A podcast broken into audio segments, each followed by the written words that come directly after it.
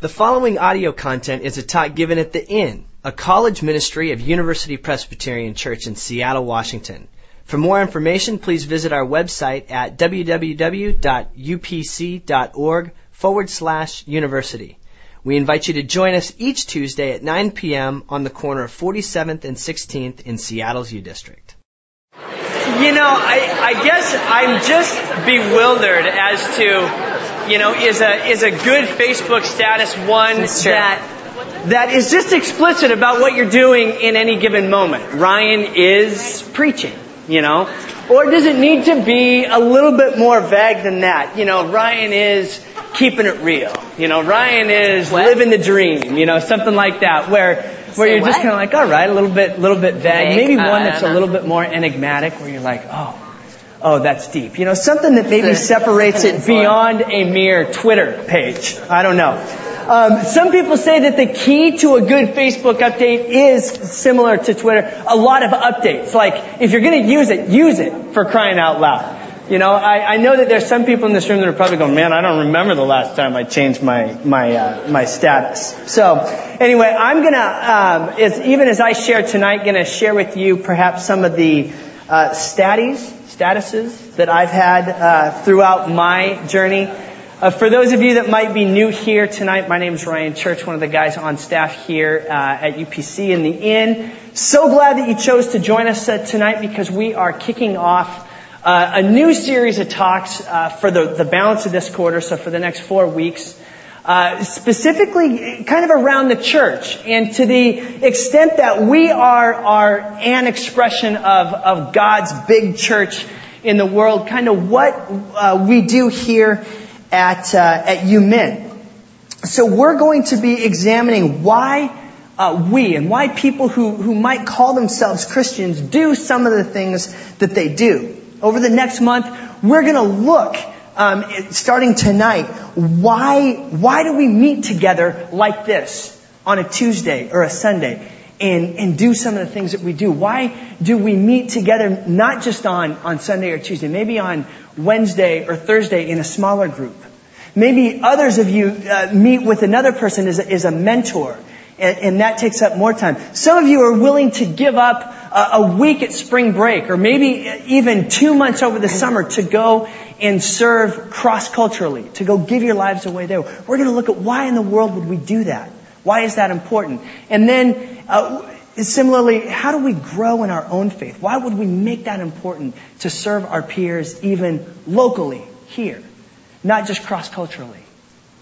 And so this is what we're going to examine over the, over the next month. Why we do some of the things that we do here at the Inn. And you're going to get a chance to get familiar with some of the other faces that you see up here. Next week, Emily Vansel is going to share about relational ministry, about the incarnation. And then following that on Deputation Announcement Night. And you are not going to want to miss that. March 3rd uh, where, where all the deputies that have said yes to going and serving for two months over the summer, they're going to find out where they're headed. And Nolan is going to share with us about missions on that night and why, what we do here in mission at UMin. And then to wrap up the series, Boy, the guy that called us into worship tonight, is going to be sharing with us on discipleship and leadership and, and what it looks like to give our lives away to our peers on a regular, daily, or weekly basis. So, at the end of this month, at the, at the, this month of talks that we're giving, I really have three goals for us, okay? First, that you might get a better idea on how you might connect to and be involved uh, in the community here at University Ministries. Uh, but not just um, in your time in college in UMin, but that you might get an idea for how you can connect with the church how you might be involved in, in, in this thing that we call the body of Christ all of your days, not just in college. And then uh, finally, that you would understand why we do some of the things that we do here at UMin, why we make a big deal about getting up here and going to the Dominican Republic or doing some, getting signed up for a core group. These are things that we really believe in that we think are key for somebody that is exploring or desiring to grow into their faith. So, that's what we're going to do the rest of the quarter. Before I get us started, let me pray for us, can I? Lord, uh, we are one body uh, with many, many parts, with many different expressions. And Lord, as as we seek to examine what it means to be your church, why we do some of the things that we do. Lord, we know that you're here, so make us aware of your spirit. Lead us as, as you, as you would, and, and uh, may we be led, uh, having the courage to walk uh, the direction that you would have us go. Lord, open our, um, our minds and hearts to receive what it is that you have for us tonight. In Christ's name, amen. So I'm going to get us started. One real simple question. Okay, you guys have all taken time out of uh, your your midterm schedule and doing the other things that you could be doing, perhaps updating your Facebook status to be here. So the question is this: Why? Why do you come on a Tuesday? Why do we gather the way that we do? What in the world are we doing here? What's the point? What we do here on a Tuesday at 9 p.m. is to seek to take Jesus Christ seriously. Regardless of our background, our confusion, our sin, our righteousness, our doubt, we gather like this on a Tuesday night to remember that we are not God. We need to remember that there is something bigger than us that offers us love, redemption, and purpose in a world of mystery and chaos. On Tuesday night, we gather as a large group to take seriously, friends, to take seriously a God that has showed himself to us in a couple of key ways, that he came down and became one of us, even as God, and that we get to see how the Bible is true. That he came down and that we connect with the story of Scripture, trusting, exploring its truth. Simply when we gather in worship, we recognize that God is God and that we are a part of something bigger. In coming together like this, we are relieved of our responsibility to be our own God, to be the center of the universe. A little bit about me uh, before we continue here. I grew up in Port Angeles, Washington, out there on the Olympic Peninsula, and I grew up attending church, going to Sunday school, trying to be the best person that I could possibly be. Okay, so so my status at that point might read might read Ryan is a good person. I am. Being a good person, um, good people. I thought, hey, good people go to church. Okay. And as I continued in, in high school and had a large group of friends and enjoyed uh, success in school and a lot of other activities, I was living a life where I was taking myself and my success and success and my growth and my desires, my career hopes and dreams very seriously. Not that I was some ego saturated jerk, but I think that, like a lot of high schoolers, the thing that I took most seriously was myself. Ryan is the center of the universe. Perhaps one of the reasons that I was able to take myself so seriously in that chapter of my life was that, for the most part, things really worked out for me. Especially in a small town where you know, everybody kind of knows everybody and, and there's a lot of people that have your back. Well, in coming over here in uh, 1994 to the University of Washington, all of a sudden my reputation didn't matter. The popularity that I enjoyed in high school disappeared. The beautiful girl that I was dating for about three years bounced on me about halfway through fall quarter my freshman year. Ryan is now single that part of me that I had taken so seriously, that it seemed to be so good, that had so much going for itself, was gone. And although I seemed to, to hide it pretty well and fight through parts of it, I found myself pretty lonely. I was hurt and confused. And I was confronting the limitations of constructing a universe, a worldview with me at the center. Over the next year and a half or so, I explored a lot of different things. Among them, the garden variety fraternal hedonism that I have shared with you from up front before. But even in doing that, I was also uh, coming to the inn regularly. And, and let's be honest, I was coming to the inn in part to, uh, to find another girl. That's right, Ryan is now in a relationship. and watching, in addition to coming to the inn, I was watching some of my friends that I lived with in, in the fraternity and, and how they expressed their faith in a way that was a bit more outgoing in the way that I was able to do so at that time. Now, round about the middle of my sophomore year, in part through what was going on right here in this room in worship, something began to change. It wasn't a flash of, of lightning or any kind of sudden change, but I began to find myself taking God seriously. I began to find myself listening to the things that were said, to the lyrics that were sung.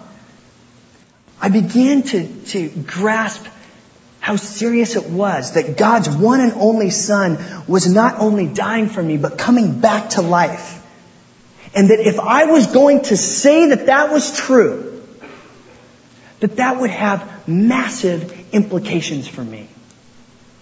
If I say that, that I believe that this is true, if I begin to take it seriously, that the God who created the universe and entered into a relationship with his people died for me and for others also,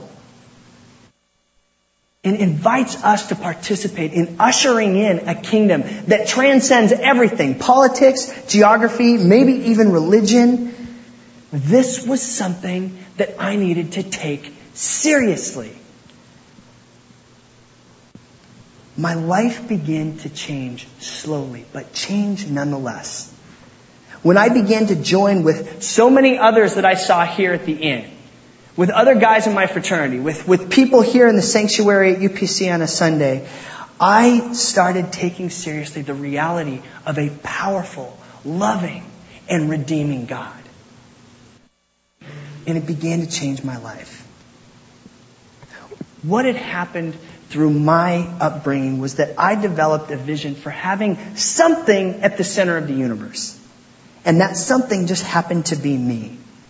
What in the slow and steady transformation was that, that developed as I began coming here and taking this seriously was that I de- developed a vision and even a longing to know the reality of God and God at the center of the universe. As my limitations were continually exposed and frankly continue to be exposed, I longed to know a life with something else as the focus, not me. My status changed from the center of the universe to Ryan is taking God seriously. Putting God at the center. And friends, that's what we do in worship. Our status becomes, we want to take this seriously. This community is seeking and taking God seriously. It's what we do in worship. As you, as you sit here tonight, what's your status on this? Confused? Apathetic? Inspired? Serious? Wherever you're at, I'm glad you're here tonight. It's a chance for us to reroot ourselves in the reality of God's love. Two things that I want to focus on in exploring why we meet here on Tuesday nights and everything that we do here in, in ministry. Okay, two things that are going to permeate everything. One is simply Jesus. We come in this space to make a big deal about Jesus Christ and take him seriously. We are seeking to show that despite all there is in our world that seems to contradict it, we believe that the story of Scripture is true and that Jesus Christ is Lord. And the second is that God changes lives by working in and through others. Thus we make a big deal about being together as those earnestly seeking to know Jesus trusting that we have a much better shot at identifying and experiencing God's Spirit when we are connected to others. Janie's going to come up a little bit later and talk about that second point. But I want to continue for a few minutes by talking about this, this first point and making a big deal about Jesus. I want to read uh, to you from Philippians 2 to give us this better idea about why God is worthy, why Jesus is worthy to be worshiped. Philippians 2, this is a, a great kind of Mighty Mouse type of text. It might be small, but it's got a lot of punch. You ready? It starts here. Philippians 2, beginning at verse 5. Your attitude should be the same as that of Christ Jesus, who, being in very nature God, did not consider equality with God something to be grasped, but made himself nothing, taking the very nature of a servant, being made in human likeness, and being found in appearance as man. He humbled himself and became obedient to death, even death on a cross. Therefore, God exalted him to the highest place and gave him the name that is above every name. That at the name of Jesus, every knee should bow in heaven and on earth, and every tongue confess that Jesus Christ is Lord to the glory of God the Father. What does this passage tell us? It tells us that Jesus, despite being equal with God, did not stay distant, but rather he entered into relationship as a servant. Jesus was fully man and he fully died. But he was fully God and he's been fully raised. So because of his life and death and glorious resurrection, Jesus Christ has demonstrated to us his place as Lord. Jesus is Lord. So what happens when we gather like this? When we submit ourselves to that and we come together in community to worship the living God. First, as I said earlier, we are refocused on the reality of God's love for us. How do we know? Because the text told us that Jesus humbled himself and went to the cross for us. There is no, there's no distance he wouldn't travel. There isn't anything he wouldn't do. He would die for us. Friends, in worship, we remember that we belong to Jesus and that he knows us. The Bible tells us that this is so. Second, we come to learn and to be challenged. We interact with God and all of our doubts and aspirations, but even here we are challenged to learn and have the same attitude as Jesus, considering others first. That's the context of what Paul is getting at here, showing us Jesus as the example. Additionally, we are reminded that Jesus Christ is Lord and that in that confession of Jesus as the center, as Lord, we give glory to God the Father. And friends, that is first and foremost the point of worship. Sometimes we trick ourselves into thinking that, that the reason that we should, that we come here on a Tuesday night and it's only successful if it makes us feel good. If it gives us this, this shot of adrenaline that inspires us. And praise God when that happens. But first and foremost, in Jesus Christ is Lord. We give glory to God the Father. That's what we do in worship. And in giving that glory, we recognize God's presence with us. That's in part what that word mean. That word means. Glory just means presence. God with God is with us. My hope is that we remember the reality of Jesus and take him seriously. Part of my stumbling block as a, as a kid growing up in the church was that I was stuck on these religious images of Jesus. It's just this, this kind of sage dude with a beard and a white robe that kind of walked around. Okay, let's, let's get Jesus out of religious imagery and take him seriously based on what we hear in scripture. That we might be transformed as individuals and community. I believe that the process of that transformation happens and progresses when we gather together like this in worship and we center our lives on Jesus. Community is, is the first part of doing that. And it is essential to growing and exploring faith and developing that way. And so as we continue tonight, I want to, uh, we want to show you some people that can testify to uh, to the community that they've experienced.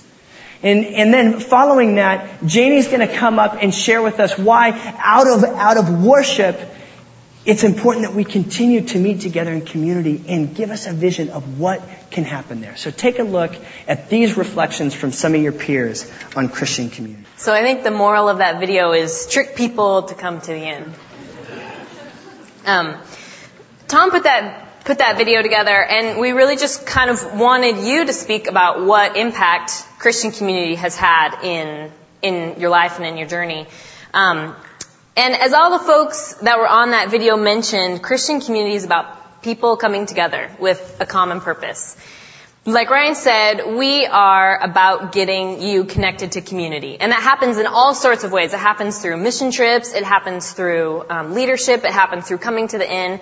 But what I'm going to focus on tonight is actually about getting connected to community through core groups or small group Bible studies and how important that is to your faith journey. Because it is incredibly important. And I want to I want to answer the question why. Why do we emphasize the importance of community for your for your faith journey? To say that you can't you can't do this on your own. It's not because we want to give you a checklist of things that you need to do in order to be a, a good Christian. We just finished this series on Galatians about how um, our faith journey isn't about following a set of rules. We emphasize what we do because we want you to see that you are a part of so much more than just you and God. There's something much bigger going on, and community is one of the, best ways to actually connect and discover that. You don't walk this journey alone. That there are brothers and sisters in Christ ready to walk it with you. To pick you up when you fall, to carry your burdens, like Jen talked about last week at the inn. To hold you accountable, to strive after God in every area of your life.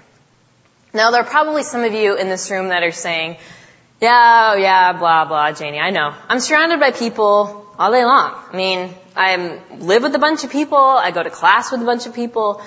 You should see how many friends I have on Facebook. I mean, it's ridiculous. Um, I've got the community thing covered. Although I think we all know that having friends on Facebook isn't the same thing. I can't tell you how many times I've told Becky, just because you have a thousand friends on Facebook does not mean you have a thousand friends. She's not getting it, you guys. Maybe you should uh, let her know. But I would guess, even being around all the people that you're around, often you can really feel alone, maybe even lonely. Because there's a big difference between Facebook friends and hanging out with people. What's up? You know, what's up with you? It's good. Alright, catch you later. Um, not that that's not important. I mean, it's important to hang out with people, but there's there's a world of difference between that and real, honest, authentic Christian community. People that are it's a small group of people that are centered on and connected by Jesus. That is what they have in common with each other. They talk about what's going on in their life and in their faith. They study scripture together. A place where you can truly grow. Now, if you if you want to know the question why if you want to know the answer, um, if you want to know the question why, it's why. If you want to know the answer to why, um, we can look at scripture. The Bible is a great place to look when we're when we're asking the question about community, because when you start looking for it, you find out it's it's all over this thing. Um, start at the very beginning, Genesis chapter two. It is not good for man to be alone, and it doesn't stop there. The whole Old Testament is this big story about this community called Israel, centered on God. You, doesn't, you, you don't get much more of a community than people who call themselves a tribe of people, right? And that's what the Old Testament is all about, is this community. And then you move into the New Testament, and um, there, there's this, this Greek word that you might be familiar with. It's koinonia. There's all sorts of Christian crap called koinonia, but um, not that it shouldn't be called that. It's it's a great Greek word. But basically, this word comes from the, the root word koinos, and the root word koinos means common, holding things in common. And it actually, koinonia appears 20 times in the New Testament. And every time it appears in the New Testament, it's translated community. But I think that something gets lost in translation. It's not just people being together, spending time together, Koinonia is actually this, this idea that what connects us to Jesus as individuals actually connects us to each other as well. That there is something amazing that happens when we have a faith in Jesus that connects us to each other. There's something, there's something major going on. Um, not just that we have something in common that connects us to each other, but what defines us at the core of our being that actually connects us to each other. And koinonia is not a passive community, you know, just hanging out. It's actually an active word. It means being together, spending time together, acknowledging that you, we are coming together in common because we share this amazing thing in common with each other. We don't have to have anything else in common except the love of Jesus. Now you don't have to look much further than the disciples with Jesus to know that this is true. This idea of people who don't have much in common. Um, Jesus, he's a pretty sharp guy. Uh, he basically invented the first small group, and he he brought together. He also invented the table too. Did you guys know that? Have you seen the Passion of the Christ? Have you seen? You remember that scene where he's with his mom and he's doing carpentry stuff, and it, they make it look like he invented the table? I was in the theater watching The Passion of the Christ laughing and feeling horrible about myself because I'm laughing. But he invented the table. Before that, they just sat on the, ate off the ground, I guess. I don't know. Anyways, I digress. My point is Jesus invented the small group. And so he gathered all these disciples together. And within the disciples, within the 12, you had a tax collector on this side who was shunned. He worked for the Romans. And then in the middle, you had these common fishermen. And then on this side, you had some crazy religious zealots. And then with his other followers, you had people like Mary Magdalene who had been possessed by seven demons. Now, under any other circumstances, these people would not be hanging out. But they all shared, what they all shared in common was a love of Jesus and a desire to follow him. And it brought them together into community so that their lives could be changed. And then when, when Jesus ascends after the resurrection, what he says to the people who leaves behind, you guys need to go start some small groups. You guys need to go start my church. And that's exactly what, what they do. They go out and, and they start, they start churches and have amazing small groups. Um, Acts chapter 2, you're probably familiar with this verse. Um, it's about a, a use of koinonia. Chapter 2 verse 44. All the believers were together and had everything in common. That means they shared everything in common, not like, you know, oh, I like pudding too, or whatever. Um, selling their possessions and goods, they gave to anyone as he had need. Every day they continued to meet together in the temple courts. They broke bread in their homes and ate together with glad and sincere hearts, praising God and enjoying the favor of all the people, and the Lord added to their number daily those who were being saved. So you have this beautiful picture of small groups, and then the conclusion of the New Testament, Paul writes letters to small groups, to churches he helped start in Corinth and Galatia and Ephesus. When you're looking for community and you're, and you're thinking about your own faith and looking for it in scripture, you discover, man, that is what it's all about. Not the hokey pokey. That is what it's all about. Finding Christian community is so important. It's part of our DNA. It's part of our DNA as followers of Christ is to be in community. Jesus binds us to each other and it's vital to our growth to be in community with others, to discover Jesus through relationships we have in small groups. Now even though we know that's the case, we know that's true, we should be in community, so often we don't make it a priority. We don't make it something that's important. Maybe you've heard um, about signups for core groups or had opportunities to get involved in a small group and you thought, I don't know, I'm just, you know, focusing on Jesus and me right now. I'm in this zone and other people just can't understand what's going on right here. Or you've, you've thought, I'm just too busy. I just have way too much on my plate right now in order to do that. Or maybe you're a part of a core group or some sort of small group and you only show up half the time. How can you build community and grow in your faith if you aren't going to commit to being there every week? Do you pack your schedule so full that you really don't have the opportunity to make community a priority for you? Okay, I'm actually, I'm actually just gonna lay it all out tonight. Busyness isn't the real reason that we avoid it, is it? Busyness might be the excuse, but when we stop and look at why we avoid it, it's more what I talked about earlier, that whole sharing thing. Honesty, being vulnerable. You might be fine with the Bible study part of things, but the rest of it, no way. Those words are way too scary. They make us want to curl up in a ball and find our happy place, right? You're thinking, if I'm open and I'm honest and I tell people what's really going on in my life, I know what's going to happen. They're going to show me where the door is. Now I'm not going to sugarcoat it for you. It can really suck to be vulnerable with people and to be honest and open. But it's in Christian community, when you are open and sharing with your brothers and sisters in Christ, it is in that place, in that moment that you can discover the true reality of the grace of God that you knew and that you were so sure of when you decided you wanted to follow Christ. It's in that moment when you can feel and know Christ through the people that you can be with. The grace of God can really show up in times when you might completely miss it at other areas of your life. Like Lindsay said in the video, an opportunity where our invisible God can become visible for us through these people who have gathered and are committed to me in this community as well. People who can celebrate my victories with me. People who can cry and get angry when I'm struggling. People who can call me out when I need to be called out.